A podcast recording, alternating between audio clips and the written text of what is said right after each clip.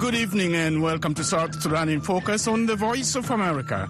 I'm John Tanza on this live broadcast from Washington. Here are some of the top stories making news across Sudan and South Sudan this Thursday, February 8, 2024. The head of the Anglican Church in South Sudan says peaceful elections can bring peace in the country. As we set forth to enlighten our people about elections and to monitor their safety during the transition, we will present the same message to them. We will emphasize that peace can only prevail if every citizen put the nation's interests before their partisan interests And residents of Lanya town get clean drinking water. We'll have these stories and more coming up on South Sudan in Focus. The head of the Anglican Communion in South Sudan, Justin Badi Arama, says the church is working to prepare the country for a peaceful election.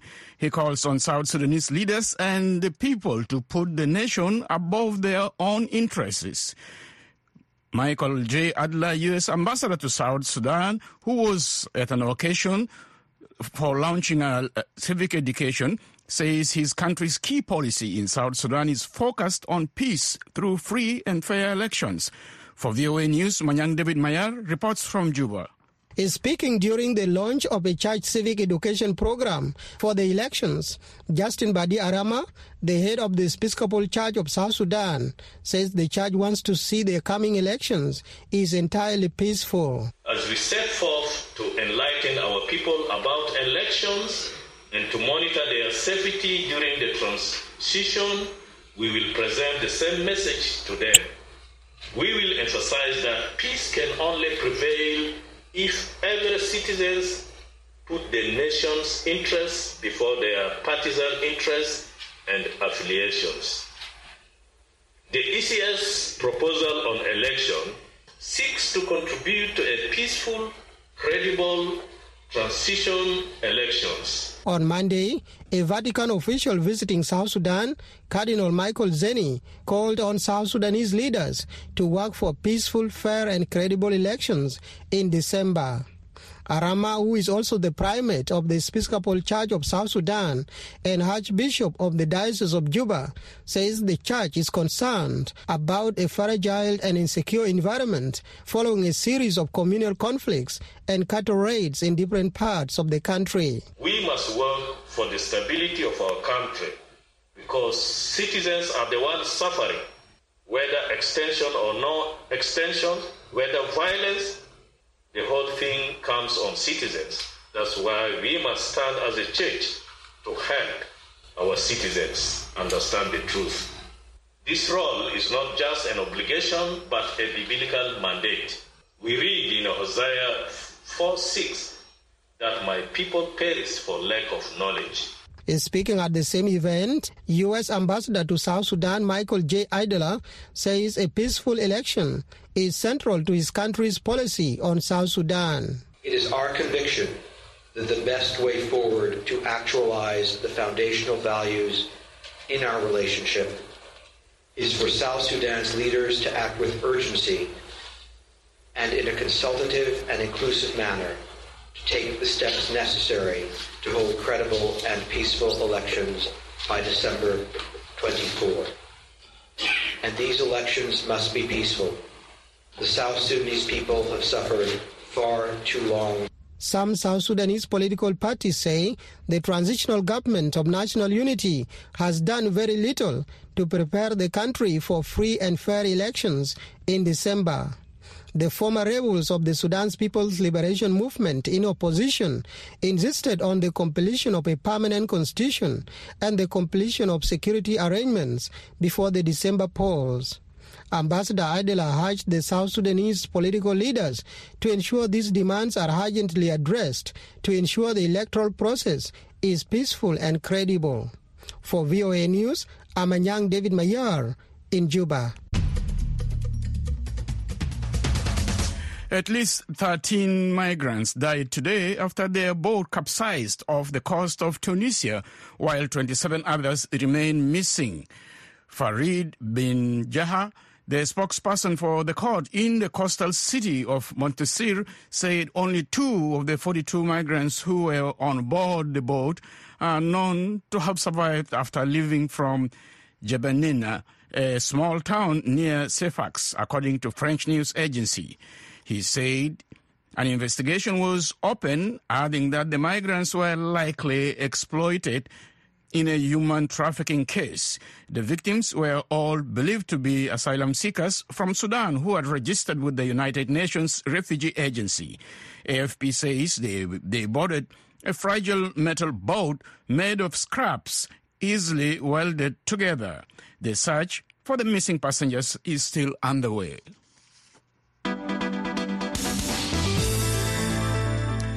Cameroonian military say it has deployed troops to search and free five government officials abducted Tuesday by English-speaking rebels near the western border with Nigeria. The government says the abduction follows renewed separatist attacks that has led to the killings of several civilians within two weeks. Moki Edwin Kindzeka reports from Yaoundé, Cameroon. Cameroon on Wednesday said one of its officials who had been abducted Tuesday evening in the restive English speaking northwest region bordering Nigeria has been freed by government troops. Nicholas Nkongo Manchang, the divisional officer for the region's Bamenda 2nd District, was kidnapped at gunpoint with five others, including a policeman, on their way to an official ceremony in Nkambe town, the government said. Deben Chofor, governor of the Northwest region, told a crowd in Nkambe Wednesday that Manchang and another captive were freed after a swift military operation. The head of state instructed the security services to set free the hostages. Four hours later, the state administrative authority was free, thanks to the bravery of our military as well as the bravery of the abducted victims. Authorities, living forces continue providing the military with all information to free the hostages that are not yet released. Chofo said the divisional officer, known locally as DO, and the other freed captive are responding to treatment in a hospital in Bamenda where they were rushed to by government troops. Christopher Achobang is a spokesperson for the Ambazonia Governing Council fighting for independence for Cameroon's English speaking regions from the French majority country. Achobang said Manchang saved his life by escaping. The DO staged an escape because he fell into a ravine, and uh, the fighters were not so ready to get into the ravine to rescue him, so they left him there, wounded and dying. He escaped and walked for a long distance, where Cameroon military then found him and took him to an helicopter which evacuated the DO to Bamenda. Achobang said separatist fighters should have killed the DO if he didn't escape. English speaking separatists say they consider divisional officers who are heads of districts to be government troops because they undergo military training and as such constitute a legitimate target to fighters. But Cameroon government officials say divisional officers are civil administrators who represent the Yaoundé central government and work for the development of their districts. Government troops say Manchang drove past the military led convoy of government officials traveling to Nkambe and fell into an ambush mounted by fighters. Manchang has not explained why he left the convoy. Separatists say after Manchang escaped, four companions, including a police officer, were killed. The Ambazonia Governing Council said the separatist forces killed the captives to send a message to government troops that claims the separatists fighting for an independent English speaking state have been defeated are unfounded. The government and military have not commented on the alleged killing of the four captives, but on Wednesday night, Separatists shared pictures of four dead bodies on social media, including Facebook and WhatsApp. VOA could not independently verify the authenticity of the pictures. Civilians, however, say the pictures appear to be those of the abducted government workers. Cameroon has within the past two weeks reported that separatists killed several dozen people in northwestern towns, including Bamenda, Kumbo, and Ndop. The government says at least 11 separatists were killed in military raids in Kumbo and Oku, both northwestern towns. Separatists acknowledge their fighters were killed and say several government troops also died in fighting. Edward Nfor is a member of the Cameroon Civil Society Group and a road contractor working in the northwest region. He says the current wave of abductions and killings is either unreported or underreported by local media that fear persecution from rebels and the Cameroon government. Killings are on the rise. Kidnapping is on the rise. If heavily guarded government officials are kidnapped, then what about the ordinary civilian? People are moving, but they can't move freely. These boys will go out to the village, get out people and say that they are supporting the military and execute them in public. Let government try to do something and get this thing to an end. Nfor said several dozen people have either been abducted or killed since fresh attacks began in January Separatists on social media say they will not spare anyone who reports fighters hiding in towns and villages to government troops. The separatist conflict broke out in 2016 when Anglophone Cameroonians protested discrimination by the Francophone majority. The United Nations says more than 6,000 people have been killed and the unrest has deprived 600,000 children of education. Moki Edwin Kindzeka, VOA News, Yaoundé, Cameroon.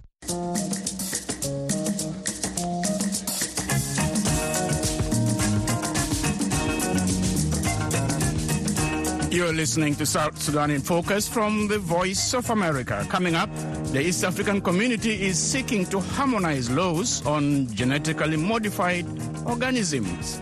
That story is coming up right after the break.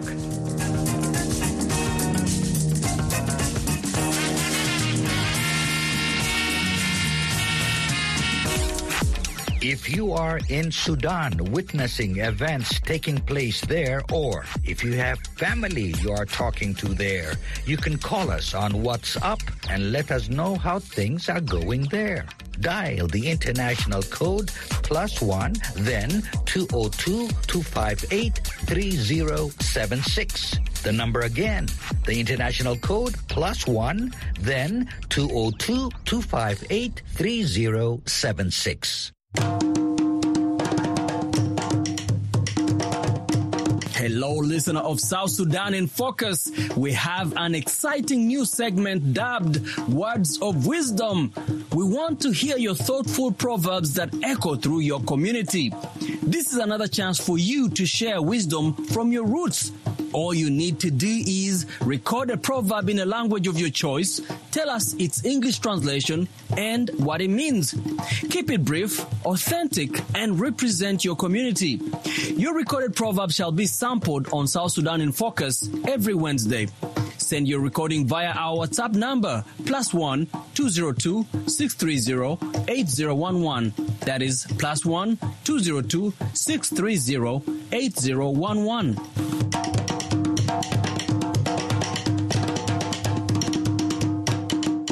listening to South Sudan in Focus from the Voice of America. Just like you have heard from my colleague Jackson announcing this opportunity for you, we look forward to hearing your proverb. Today we will hear a proverb from Kenya.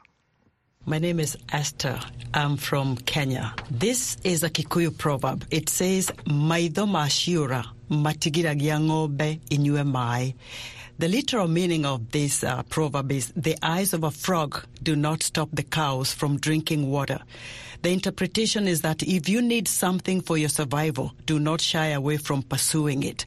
The proverb encourages one to pursue beneficial goals, good deeds, good dreams, and do not allow anyone or anything to discourage you from pursuing your goals. You are listening to South Sudan in Focus from the Voice of America.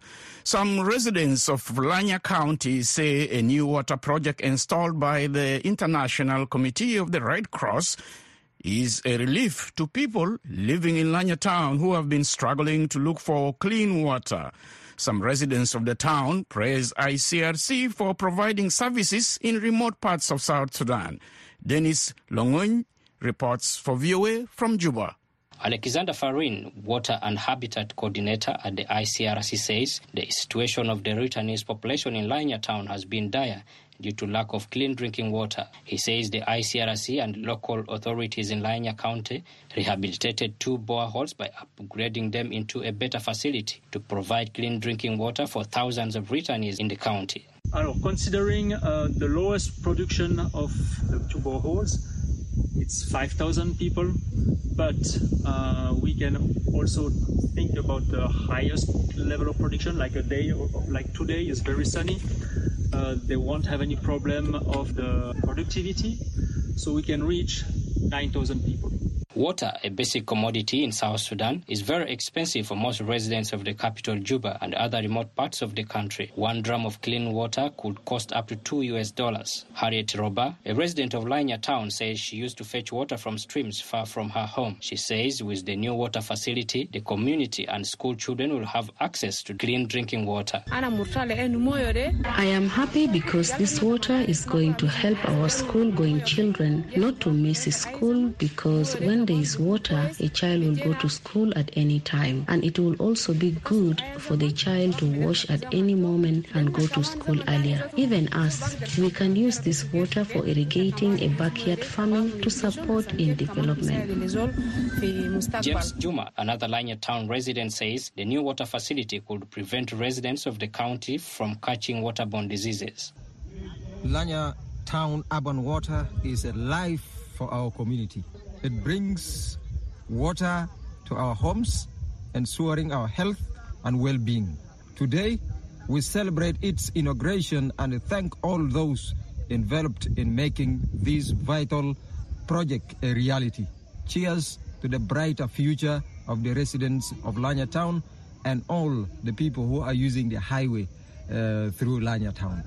Demands for clean drinking water continue to increase in South Sudan due to large influx of returnees from Sudan and refugee camps in neighboring Uganda. Yar Paul Kwol, the managing director of South Sudan Urban Water Corporation, says the corporation is able to reach 300,000 households in Juba through a clean water facility donated by the Japanese government in March last year. Approximation through the study by JICA for 2025 was uh, projecting about uh, 2 million people, 200,000 cubic meters production which is a facility that, uh, but now uh, we have private companies that are also operational. Uh, we have this uh, 20,000, we have in Lalobo, we have about 5,000, and other uh, private companies. So the demand continues to be very high. So for us to be able to reach everyone in Juba, we need another treatment facility with a bigger capacity. The water facility in Lanya town uses solar panels to pump water into the eight kiosks in town. The project is implemented by ICRC in partnership with local authorities.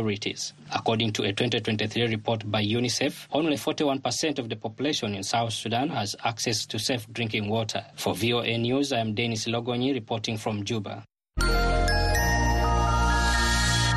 From Juba, we go to East Africa, where the East African community is seeking to harmonize laws on genetically modified organisms used to improve food crops.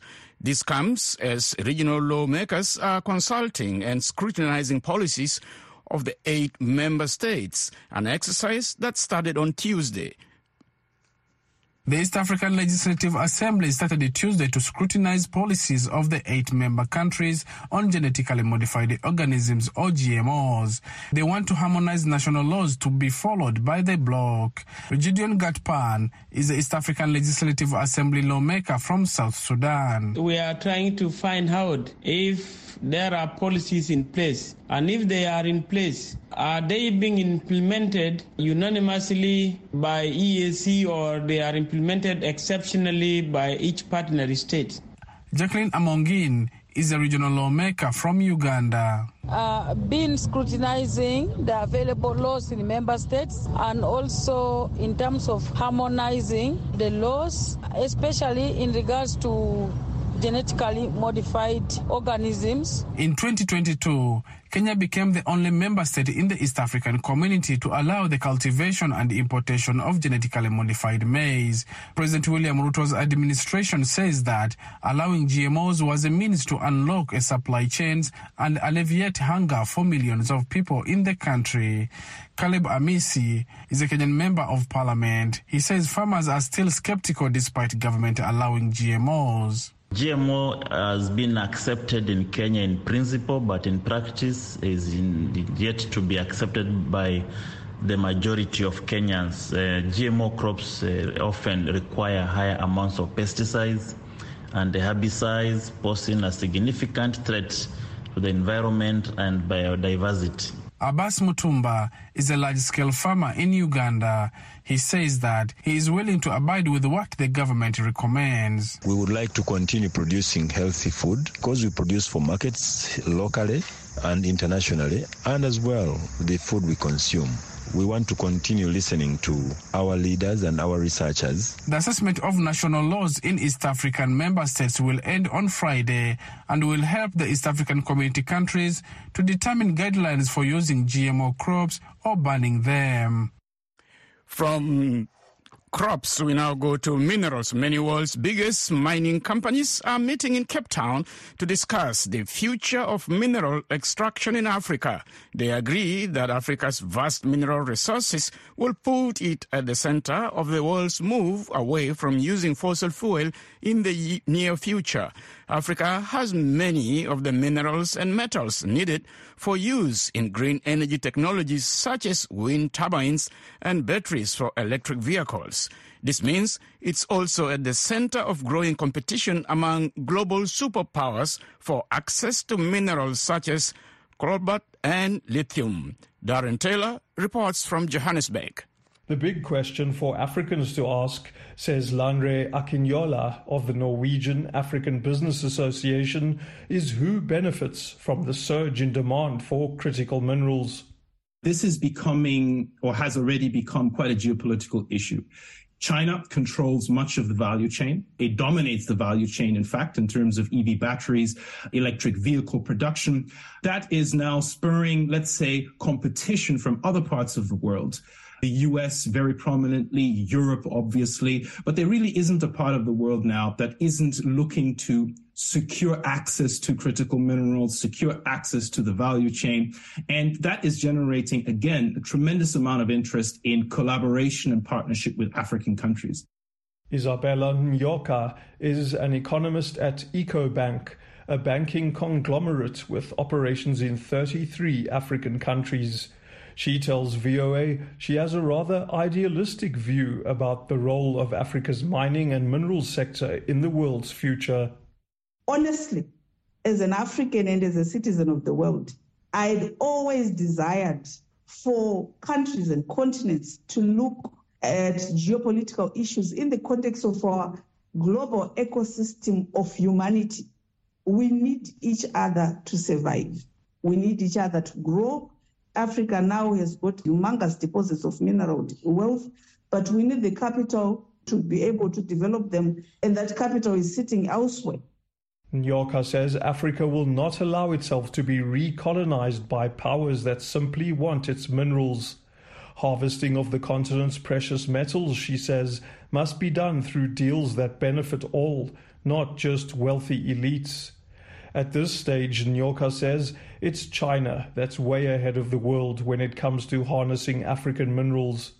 She says while slow economic growth in China has hit African oil exporters, it isn't affecting the continent's mineral sectors because China's heavily dependent on these resources. About 44 or 45% odd of the mineral processing potential of the world is sitting in China right now. That's where most of the smelters are, that's where most of the refineries are. And 45% again of the first industrial use of such minerals again is in China because that's where most of the further processing is happening. So there has been a deliberate policy on the part of China, and I commend China for that. What we had not seen from Europe or from America is that readiness and eagerness to work, not necessarily just on the basis of wants, but just to cooperate with Africa on the basis that we part of a global ecosystem for the development of a resilient global economy in the long term. So, says Nyoka, the US is far behind China with regards to mining interests in Africa, but there are encouraging signs that Washington's refocus on the continent is paying dividends. She uses the example of the Lobito Corridor project. The US is financing a railway that will take minerals from the Democratic Republic of Congo through Zambia and to the Angolan port of Lobito for export to markets in the US and Europe. For VOA News, I'm Darren Taylor in Johannesburg. From Johannesburg, we come back to Washington, where after holding talks with visiting U.S. Secretary of State Antony Blinken, Israeli Prime Minister Benjamin Netanyahu rejected as, quote, dissolutional counterproposal by Hamas to a hostage deal brokered by the United States, Qatar, and Egypt. VOA's senior diplomatic correspondent Cindy Saine reports from the State Department. Wednesday marked four months since the October 7th cross border attacks by Hamas that killed 1,200 people in Israel and saw the U.S. designated terrorist group taking some 240 people hostage. About 135 hostages are still unaccounted for. Ceremonies were held in cities around the world, including Paris. The top U.S. diplomat, Antony Blinken, is in the Middle East to push for the release of the hostages, including six Americans, and an extended pause in the fighting to get more humanitarian aid to Palestinian civilians in Gaza. But Israeli Prime Minister Benjamin Netanyahu dismissed a proposal by Hamas, which reportedly called for the withdrawal of all Israeli forces from Gaza. Netanyahu said that he told Secretary of State Blinken that after defeating Hamas, Israel would make sure that Gaza is demilitarized for good. History, he said, has already proved that only one force can promise such a thing the State of Israel through the IDF and its security forces. At a separate press conference late Wednesday, Blinken had this to say about the Hamas counteroffer. While there are some clear non starters in Hamas's response, uh, we do think it creates space for agreement to be reached. And we will work at that relentlessly until we get there. In Tel Aviv, a group of freed Israeli hostages appealed to Netanyahu to push for a hostage deal. Freed hostage Adina Moshe said, Again, I am turning to you, Mr. Netanyahu. Everything is in your hands. You're the one that can, and I'm very scared, very afraid that if you continue in this line of bringing down Hamas, there won't be any hostages to free anymore. In his talks with Israeli officials, Blinken said that the death toll of Palestinians in Gaza is still far too high, and that any military operation against Hamas needs to put the safety of civilians first and foremost. According to the Hamas run Ministry of Health in Gaza, at least 27,478 Palestinians have been killed in the Gaza Strip since October the 7th. About 70% of those killed are reported to be women and children. More than 66,800 Palestinians have reportedly been injured. Blinken also held talks in Ramallah in the West Bank with Palestinian Authority President Mahmoud Abbas. Blinken will hold more talks in Israel on Thursday and plans to meet with the families of hostages held by Hamas. Cindy Saine, VOA News, the State Department. And that's all we prepared for you this Thursday, February 8, 2024. I'm your host, John Tanza, on this live broadcast from Washington. On behalf of our producer, Kwame Ofori, and engineer, Bill Bass, we wish you a lovely evening. And remember to join us again tomorrow for another edition of South Sudan in Focus from the Voice of America.